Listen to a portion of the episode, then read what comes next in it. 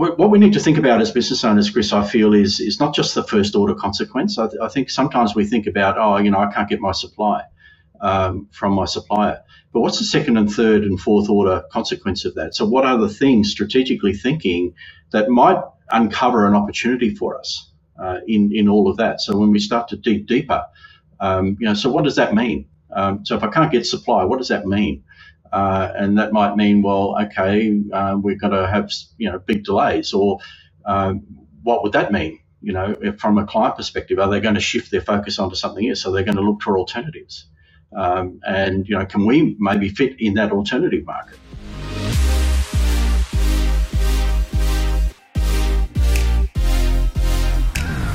What's up, everyone? I'm Chris Ronzio, founder and CEO of Trainual and host of Organize Chaos. As always, we're taking a page from a different leader's playbook so you can put it in yours as you build your own. And you just heard from Greg Gunther.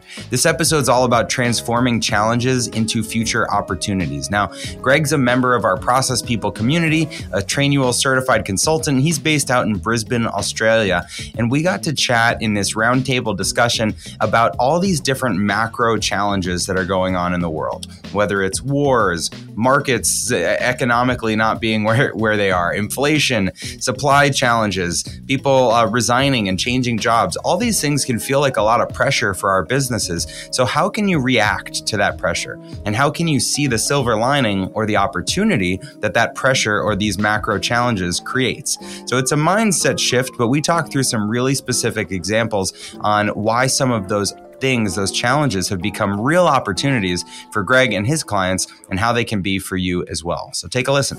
Welcome, everyone, to Organize Chaos for another roundtable discussion. And today, joining me is Greg Gunther. Greg, welcome. Thank you, Chris. Thanks for having me along. Thanks for coming from across the world in Brisbane, over in Australia. Now, this hmm. episode's one of our roundtable discussions, like I mentioned, where, uh, like you, we feature members of Trainual's Process People community and we talk about uh, just whatever topic that we want to really dig into. And so, the topic that you brought up that I think is a great one is how we can transform the challenges we're going through today and turn them into future business opportunities. So, kind of mm-hmm. making light to the silver lining of what feels like some some dark challenges sometimes. Does that sound right?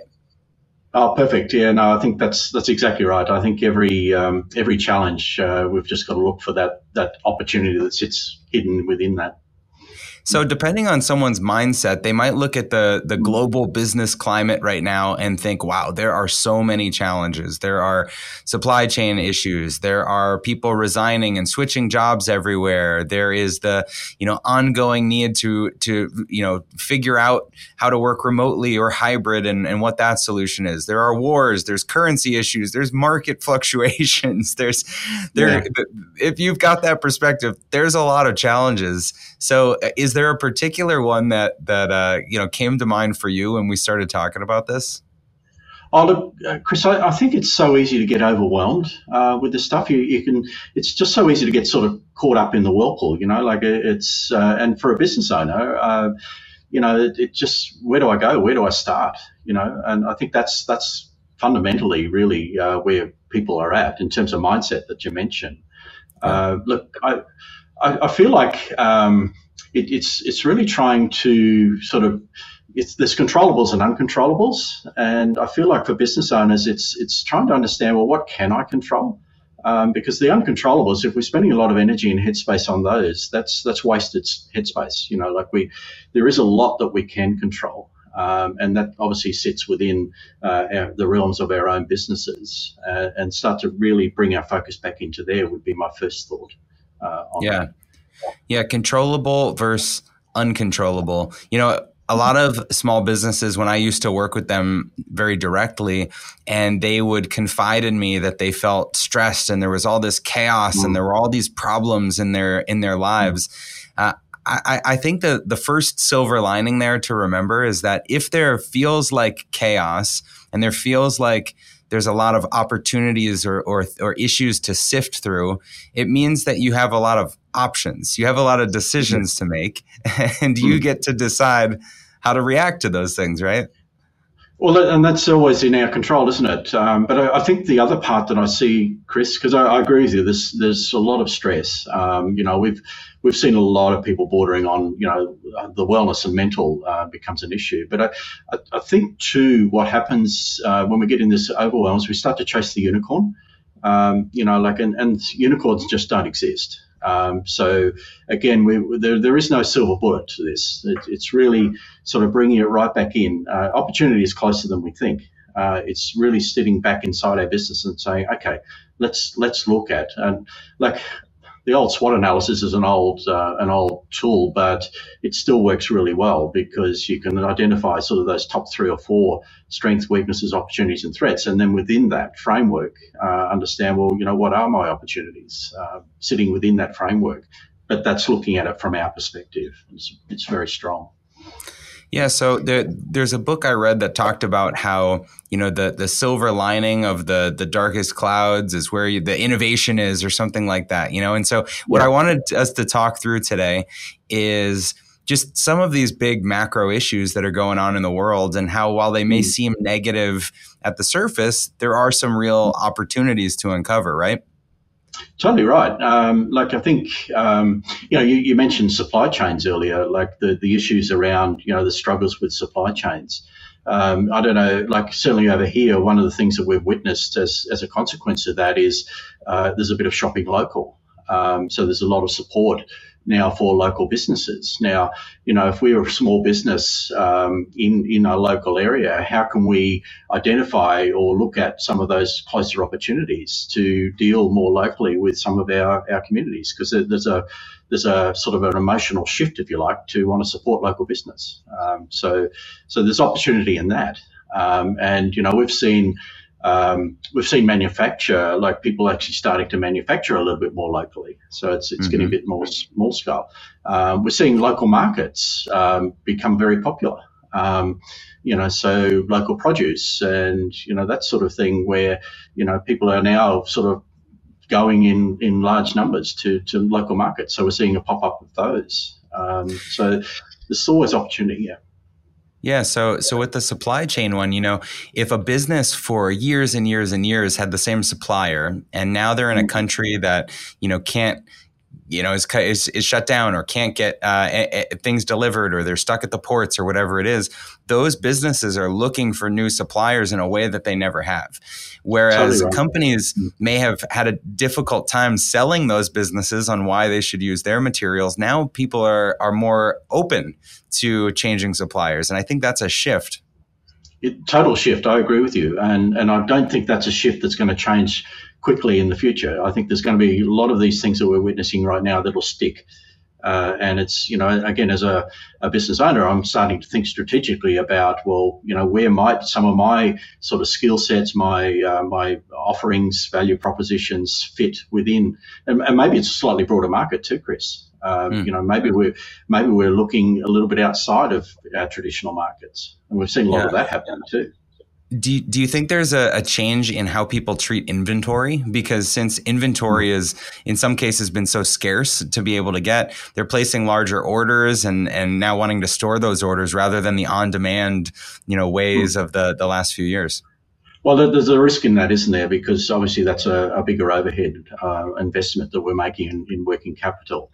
Um, but again, I think this this talks to um, how I can build relationships. Like I'm, I'm seeing collaboration um, becoming uh, a, a, thing now, like uh, true collaboration. Like a lot of us talk about collaboration, but I feel like there's there's closer relationships that like we, have got some people uh, that we're working with that have very close relationships with their supplier.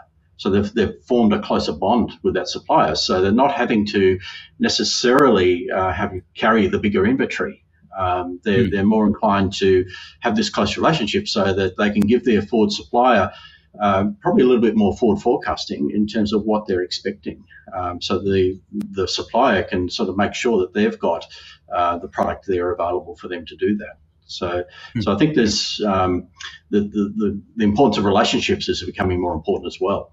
Um, yeah. You know, not just with our clients, it's it's it's with our suppliers, so that we're we're building this sort of total um, total collaboration, what I like to call it.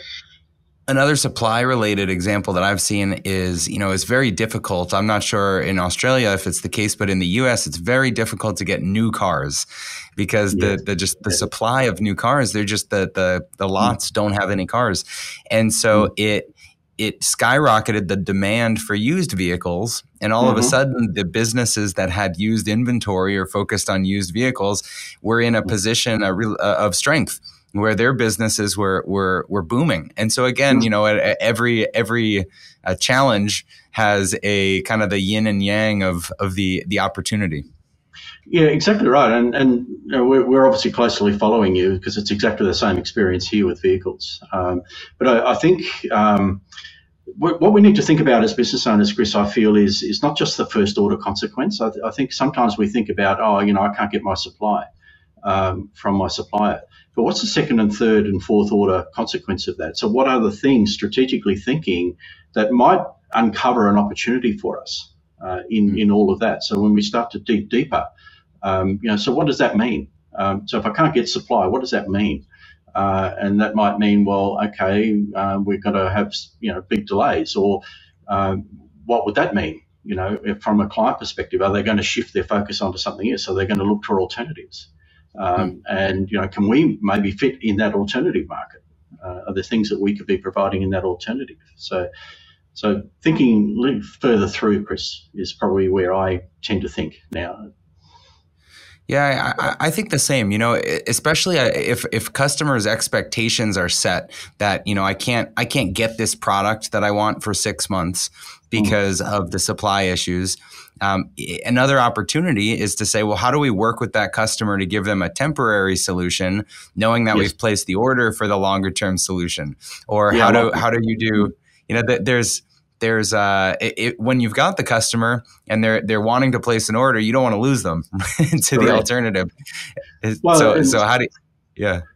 Well, no, Chris, I, I, think the other thing that popped into my mind as you're talking there is um, uh, how do we keep that relationship with that client as well? So, what, what are the things that we need to be doing? Uh, probably a little bit outside of our normal capabilities, but um, how do we how do we continue to maintain a relationship with somebody where you know we're having difficulties in supplying them what they need? So there's there's other challenges there that we need to think about um, as as to how we do that. But I love your idea of the temporary solutions. Yeah. Yeah, so I'm, I'm, I'm trying to brainstorm. If I was running uh, the you know the, the car lot, uh, mm. maybe maybe renting out a, a, fleet of vehicles while someone mm. is waiting for their their uh, their order. You know, then I could have however many orders I'm taking a month. I've got a turnover of rental vehicles until, until they they get into yeah. their their new vehicle. You know. Well, you, are looking at um, you, are seeing the rise of GoGet and some of these other uh, you know car next door style things. Uh, they're, they're they're proliferating in this environment. So you're right. I, I, think your idea is a good one. Like, you know, car lots have cars sitting there, right? Um, so you know, could I be uh, playing in that market while I'm you know trying to deliver my promise? Interesting. Okay, let's move on to another challenge. So. Uh, s- skills shortages or people burning mm. out, switching jobs, uh, you know, not being adequately prepared maybe for the new jobs that they have to do. What are you mm. seeing here? So, um, skill, I don't know how you're feeling it over there, but um, there is a, a dramatic uh, shortage of skills. People are really finding it difficult to uh, attract people, um, but also retain them at the same time. So, because there is this, uh, I think what we've seen in terms of shifting is a lot of people have not shifted much uh, in terms of their jobs. You know, there's been a lot of uncertainty, so people are sort of sitting tight and, you know, maybe sucking it up to some extent because they may not necessarily be happy where they are, um, but they've, they've sort of withheld their way through that. Um, we are starting to see people now, um, you know, thinking now about more what is it that they uh, want to do. So I think mindsets uh, of a lot of people is shifting to what's more important for them. So they've really been able to sort of deep, more deeply inside themselves uh, and understand what's more important. So there's things like flexibility in my workplace coming up. There's obviously more family time coming up. Um, a lot of those sorts of more, you know, they're not necessarily strictly work things, but they're, they're, they're now very important to them. And so, from a workplace point of view, from an employer point of view, uh, we need to start to think about how can we make ourselves look attractive in that environment? Um, you know, in the past, it was all about you know making sure that we're we're competitive with our our packages, like our remuneration packages. Um, that's still important, but it's now as important uh, to be starting to think about, you know, what are some of the other things that will attract and keep people. Like we, have got one uh, one uh, client that we've worked with uh, over a bit of time, and we we had employees actually say to us that one of the reasons that they are staying is because of the wellness program that this particular employer introduced, um, mm. and they saw that as being a really important piece to them having a, a good um, good lifestyle, if you like, or a good good mental state uh, while they're working. So. So I think we need to think a bit more creatively about, um, you know, what what does make our business a good place to be at, and you know what does that culture need to incorporate within it uh, as part of uh, our overall offering to our employees. Yeah, so we saw something similar in the US where during the, the beginning of the pandemic, people stayed in their jobs because there were so many mm. layoffs happening that people were, were not sure they could get another job and they were thankful to have the existing job that they had. And then mm. in 2021, as our economy was really booming, that's when people started looking for new jobs and getting yes. competitive offers and switching jobs. And so has, has, has Australia been on the same timeline or slightly yeah. behind? Look, I think to be fair, um, uh, we we find um, like when you sneeze in America, um, uh, we we catch a cold, you know, probably about twelve months later. Um, so we, we tend to follow. So you know, and that's that's a lot of people watch what happens in, in America because they think, okay, is that a leading indicator for something that's going to happen here? But to answer your question, yes, um, we, we are seeing exactly that same thing um, here. It's just a little bit behind where you are um, we, we absolutely have people now uh, who are shifting. Um, hmm. But you know, it's it's it's positioning our firms, our businesses in such a way that we want to you know stand up above the crowd, and yeah. that, that's the difficulty a lot of people are having.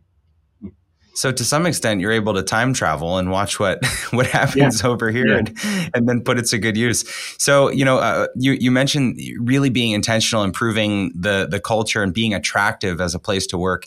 And there mm-hmm. are things like wellness packages, uh, eh, but it's it's it's also you know flexibility and the uh, uh, mm. how accommodating you are to families and how flexible you are with the hours that they work and the locations that they work and i think that's a lot of what people are looking for these days and so it's really a you know that everything we've been through in the last few years is this forcing function to make us look at ourselves in the mirror and say is this a desirable place to work or mm-hmm. compared mm-hmm. to the alternatives in the market which is now a worldwide market are there better options for people and so i think it's a, a, a, it's it can seem like a difficult daunting thing for businesses that don't consider themselves you know innovative or progressive when it comes to these types of policies I agree. And, and you know, the other thing that we're seeing, Chris, um, is people are more looking for a place where there's a strong purpose, a reason for being, uh, and also understanding the contribution that I can make to that so that I want to make a difference. So people are looking for that. And, you know, if we don't understand why we exist, um, then, you know, it's, again, it's a hard thing to attract people into because, you know, they, they they want to be able to align uh, with our purpose, if you like, with why, mm-hmm. and they want to make a contribution towards that. So what are what are some other macro challenges that you see, you know, clients that you're working with dealing with right now?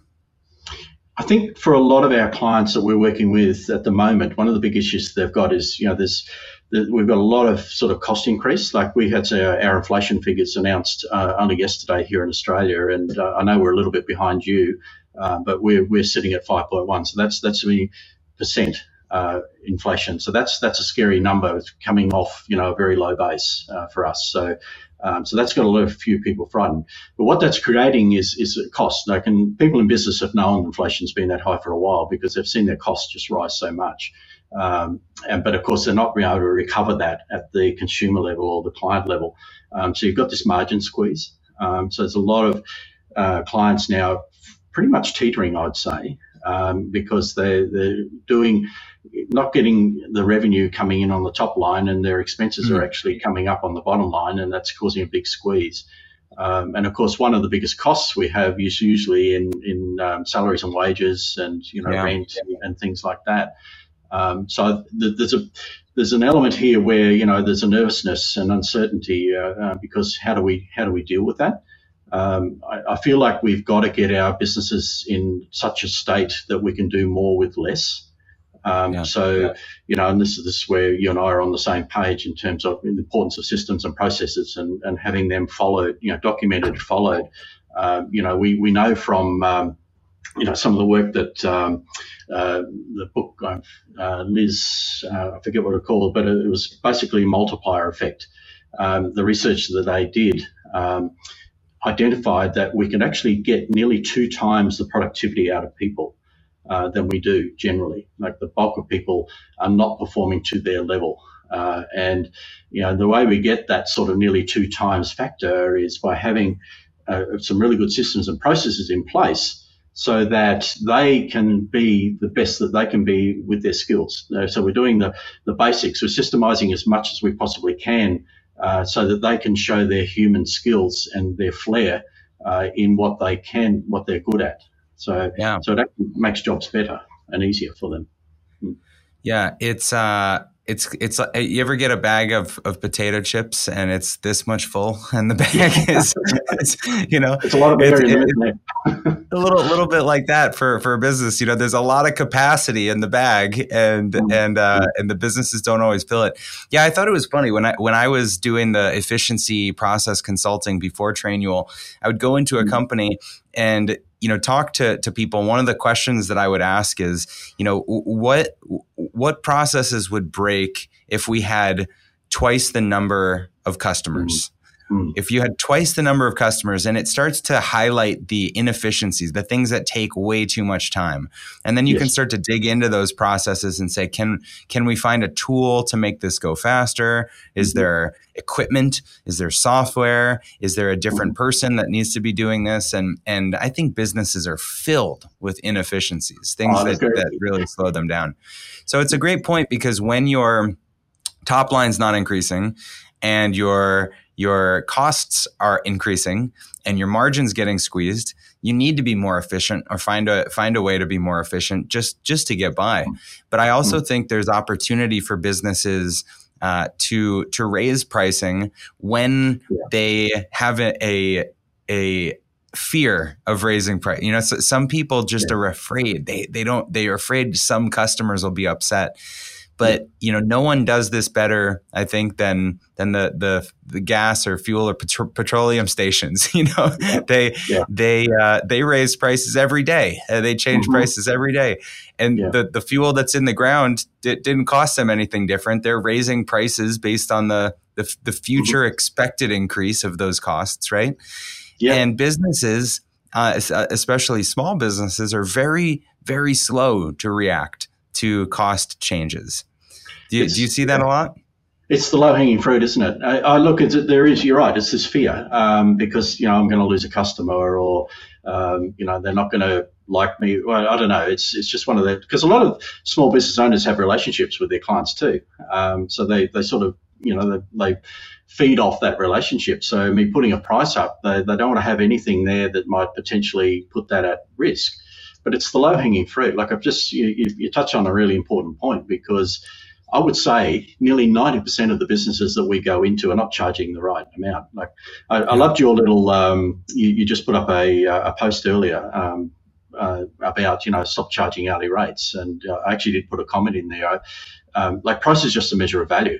Um, so the better we understand from a client's perspective the value that they're perceiving from what we're delivering, the more able we are to charge the right price. And I would argue that most times we are charging so, so far less. Uh, and it's usually because we're not valuing ourselves enough. Um, right. So this right. is, you know, you talked about mindset earlier. This is a bit of a mindset shift that people need to know is that I'm providing value and that needs to be recovered. And, and it's another one of those, you know, holding the mirror up moments where mm-hmm. if you think most of your customers will leave because you raised your prices 10%, then is what you're producing really that valuable? you know, yeah. Eh, you know, yeah. and so it, it it forces us. When you think about the pricing conversation, it forces us to think about: is this something that is really providing value for my customers, mm-hmm. can I afford to charge a little, or or to whom can I char- charge a little bit more? Who is getting the most value? Let me optimize for that. Uh, mm-hmm. It's a conversation that we go through, I think, every few months over here is trying to figure mm-hmm. out and make sure that we're we're charging appropriately. And and I think back to my my service business days, I didn't do it nearly enough. It's something mm-hmm. that that I hesitated to, to to change pricing on people, but it's it's definitely an opportunity in today's market. Well, I think the other thing that comes up for me as you're talking there, Chris, is um, we, we probably largely try to be more generalist. Um, so we, we, you know, in small business, we thought of have this. Uh, we've got to get as many people as we possibly can uh, as clients, and that, that tends to be a bit of a, a mentality. But we don't, you know. Like I think what you just raised is important. Like there's probably a lot of those people where you know maybe they're not valuing what we're doing as much, but there's probably a core of them. You know, the old 80-20 rule, the, the Pareto principle. You know, um, who are those 20% of our sort of client base that are, are supplying us with 80% of our you know, in this case, maybe revenue.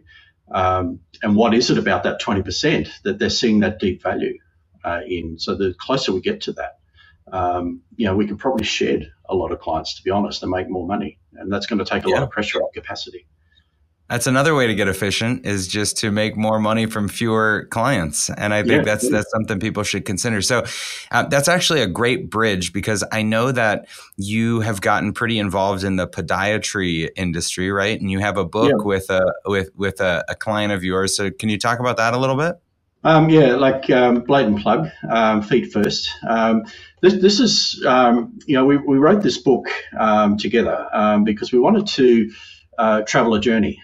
And you know, so you know, when we first started working with with Troy uh, in his podiatry practice, we started at a point where he was at quite a low.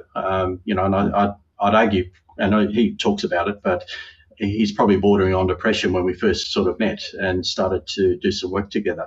Um, and you know, he would work you know, very long hours, often on weekends. Um, you know, he shared with me in those early days, he often used to really get fearful around, can I make wages this week? You know, um, which is not an uncommon thing. You know, like it's probably one of those things that many people face. Um, so, and again, this wasn't rocket science, but what we do in the book is we talk about, you know, where we started, what are some of the things that came up for us as we went along, uh, and what are some of the things that we did to sort of address those things, and then you know at the other side of that, uh, what's what's been the result of that. Um, I feel like there almost needs to be a sequel to this because we're, there's already been a lot more happen in this environment than um, than when we published this, but. You know, we, Troy and I share our own individual journeys because I, I, have a journey as well. And, you know, my journey started uh, back with a, a business failure. Uh, so, you know, I talk a little bit about that in this book um, what that business failure meant and created for me. Um, apart from the fact of, you know, really feeling um, uh, like a failure in those early days, uh, I can reflect on that experience now and think about, well, okay, what did that teach me? Um, so it hmm. really helped me help me break through. Well, there's definitely a mindset, and it sounds like you've been through this from your first business failure to turning into the very successful career, and it sounds like your mm-hmm. client went through that as well. And I think it's something mm-hmm. all business owners deal with at some point. We all have challenges, but the important thing, I guess, as I would summarize this conversation, the important thing to remember is if someone puts in their notice and quits your business, there's an opportunity to hire someone that's maybe even a better fit or yeah. to reorganize the structure of your organization. If your biggest client leaves you, there's an opportunity to look at were you providing enough value or who are the clients that you have that you provide the most value to so you can specialize. If you've got costs increasing, you have an opportunity to reconsider your pricing and packaging. If you've got vendors that are unavailable, you have the opportunity to go shop for other vendors or support local businesses. And and so if uh, summarizing all of this, it's really about reframing those challenges mm-hmm. as surprise opportunities, right? Yeah. Where yeah. where you you you had a, a surprise today, and uh, and now you've got an opportunity to to to improve as a result. I agree. Like, and, I, and you know, the word you use, reframing, uh, is the perfect word for this. Uh, everything that comes up like this, it's it's about reframing it, uh, and there's always opportunity. So, Greg, once again, I appreciate you being a part of our Process People group. And if people want to reach out to you and find more about you, where can they go? So, thank you. Um, go to the website is uh, is all the W's your business momentum all one word dot com dot au. Um, otherwise, search me on LinkedIn. Uh, I've got a, a, LinkedIn profile there, and uh, that'll give you all of the, the information and background. Perfect. And Greg's very active on LinkedIn. Thank you for participating in all of my discussions. And it was great to uh, to spend your uh, your Sunday morning with uh, with me here. Thank you so much for for tuning in. Thank you everybody for joining Organized Chaos. Hey, thanks for listening to Organized Chaos. If you like this episode, be sure to subscribe, leave a review, or share it with anyone in your network that you think could benefit from this information. For episode show notes, podcast recaps, and tons of other small business news and inspiration, check out the manual. That's trainual.com backslash manual.